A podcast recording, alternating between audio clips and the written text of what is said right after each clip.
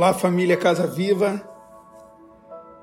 Não sei se você está ouvindo essa mensagem de manhã, de tarde ou de noite, mas espero que de alguma forma ela possa te abençoar e ela possa falar com você. Ouço algumas, sempre alguns questionamentos sobre a morte de Jesus. E um deles é Será que Jesus precisaria morrer mesmo? Será que ele deveria morrer para perdão dos meus pecados? Será que isso é justo? Ouço pregações sobre isso, questionamentos sobre isso. Deus ele é tão poderoso, será que então não teria uma outra alternativa para que houvesse perdão dos meus e, e dos seus pecados? Será que era necessário que Deus fizesse isso com seu próprio filho? Algo que provavelmente eu e você não faríamos com o nosso. Será que era necessário? É interessante que você entenda que há coisas no Evangelho que são loucuras para quem não conhece, para quem não vive um dos versículos mais marcantes do apóstolo Paulo está em 1 Coríntios, no capítulo 1 e no verso 18, onde ele diz que a mensagem da cruz, ela é loucura para muitos, para muitos que não conhecem esse caminho. Mas para nós que somos salvos, sabemos que ele é poder de Deus. Há coisas no evangelho que são inaceitáveis para quem não conhece, que são por vezes difíceis de entender. Como, por exemplo, as palavras de Jesus, que quando ele recebesse um tapa em uma face, ele daria outra. Ou que nós devemos perdoar aqueles que nos devem. Coisas difíceis, né? Como eu posso perdoar alguém que me ofende, alguém que me trai? Como eu posso ser generoso, eu posso doar algo para alguém e aí eu vou ser abençoado, eu vou receber. Eu e você, nós somos criados para reter as coisas que nós temos. Desde muito pequeno, nós somos criados para devolver aquilo que nos dá. Então, se alguém faz mal para você, o mais simples é nós pagarmos então com a mesma moeda, mas o evangelho é totalmente louco totalmente diferente de tudo isso.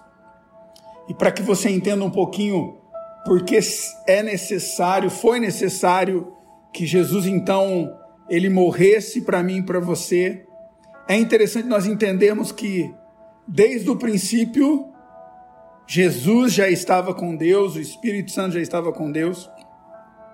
E o que nos remete a isso é primeiro lá no primeiro capítulo de João, no capítulo 1, que diz que no princípio o Verbo era Deus e o Verbo estava com Deus. Ele estava, Jesus estava desde o princípio com Deus. E diz o verso 2 que todas as coisas foram feitas por intermédio dele, por intermédio de Jesus. Nada foi feito, nada se fez sem a participação dele.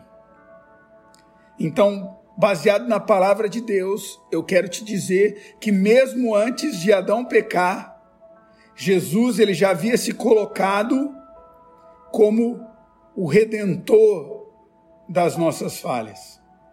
Mesmo antes da formação e da criação do mundo, Jesus já se coloca para ser aquele pelo qual haveria então perdão dos meus dos seus pecados. A palavra é clara que ela diz que o pecado ele gera morte. Então a morte de Cristo, ela nos gera vida, é isso que você tem que entender.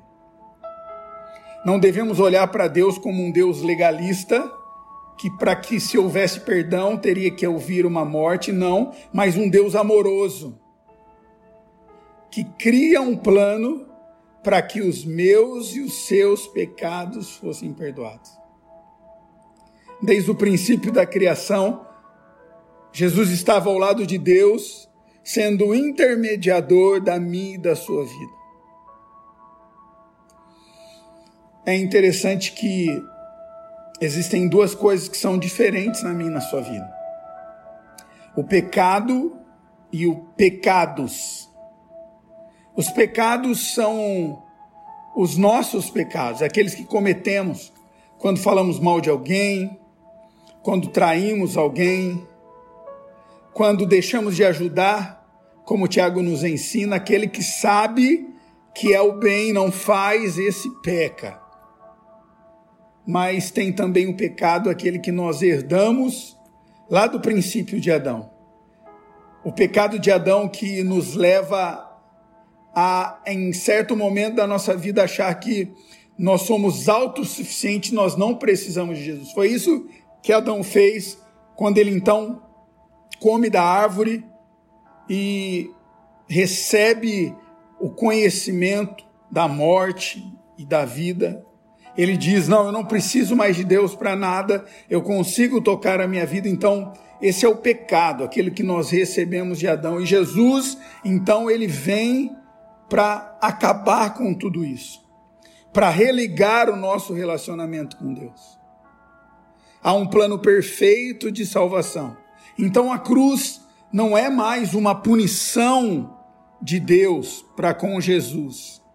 A cruz, então, ela é um símbolo de amor. Então, toda vez que você se lembrar da cruz, você deve se lembrar do ato de amor de Jesus para conosco. Mais ou menos Jesus, ele olhando para mim, para você e dizendo: "Cara, eu estou aqui no céu, filha, eu estou aqui no céu, mas eu vou até a terra, vou caminhar aí, não vou pecar, vou mostrar para vocês que é possível ter uma vida nessa terra sem pecado." e vou aí caminhar por amor a vocês, por amor a vocês, eu vou fazer tudo isso. É interessante que você entenda isso, que tudo isso foi por amor, por amor a mim e a você. Então, a cruz, em todo momento, deve ser um símbolo de amor por mim e por você. É interessante o que Paulo deixa escrito para mim, para você, inspirado pelo Espírito Santo, em Romanos no capítulo 5, ele diz: "Mas Deus ele prova o seu amor para conosco, pelo fato de ter enviado Deus Cristo para morrer por nós, sendo nós ainda pecadores. Logo muito agora que somos justificados pelo seu sangue, seremos ainda abençoados e salvos por Ele. A cruz, ela nos traz vida, vida em abundância, porque Jesus nunca seria vencido pela morte, porque a morte, então, ela é o resultado do pecado e Jesus, ele nunca pecou. Então ele poderia morrer muitas vezes, e em todas elas seria ressuscitado por Deus, porque ele morreu sem pecado. Então, toda vez que você lembrar da cruz, nunca lembre com ódio da cruz, mas lembre com a satisfação de entender que foi através dela que houve justificação. Jesus, ele nos torna justos e a sua ressurreição, ela nos traz essa justificação. Então, agora em Cristo Jesus, você é perdoado, você é livre e você é salvo. Que você possa me ouvir nesse momento e deixar a culpa para trás e deixar às vezes o que você tem carregado para trás, entender que Jesus ele morreu pela sua salvação e pelo perdão dos seus pecados. E ele então nos traz vida, vida em abundância. Você pode até estar vivendo longe de Jesus, mas jamais você vai ter uma vida em abundância longe de Jesus. Só abundância com aqueles que estão em Jesus. A sua vida será com um casamento com uma felicidade abundante em Jesus, com uma cura física abundante em Jesus, com um trabalho próspero, uma empresa próspera em Jesus. Que você possa entender isso, que Jesus, ele já havia planejado tudo isso por amor a mim e a você. Que Deus, ele possa te abençoar poderosamente que a graça de Jesus possa inundar o seu coração e o Espírito Santo seja o seu amigo mais próximo. Que ele possa te abençoar poderosamente e o mais importante, que você possa entender que só em Jesus há salvação. Deus te abençoe. Fique em paz. Um beijo.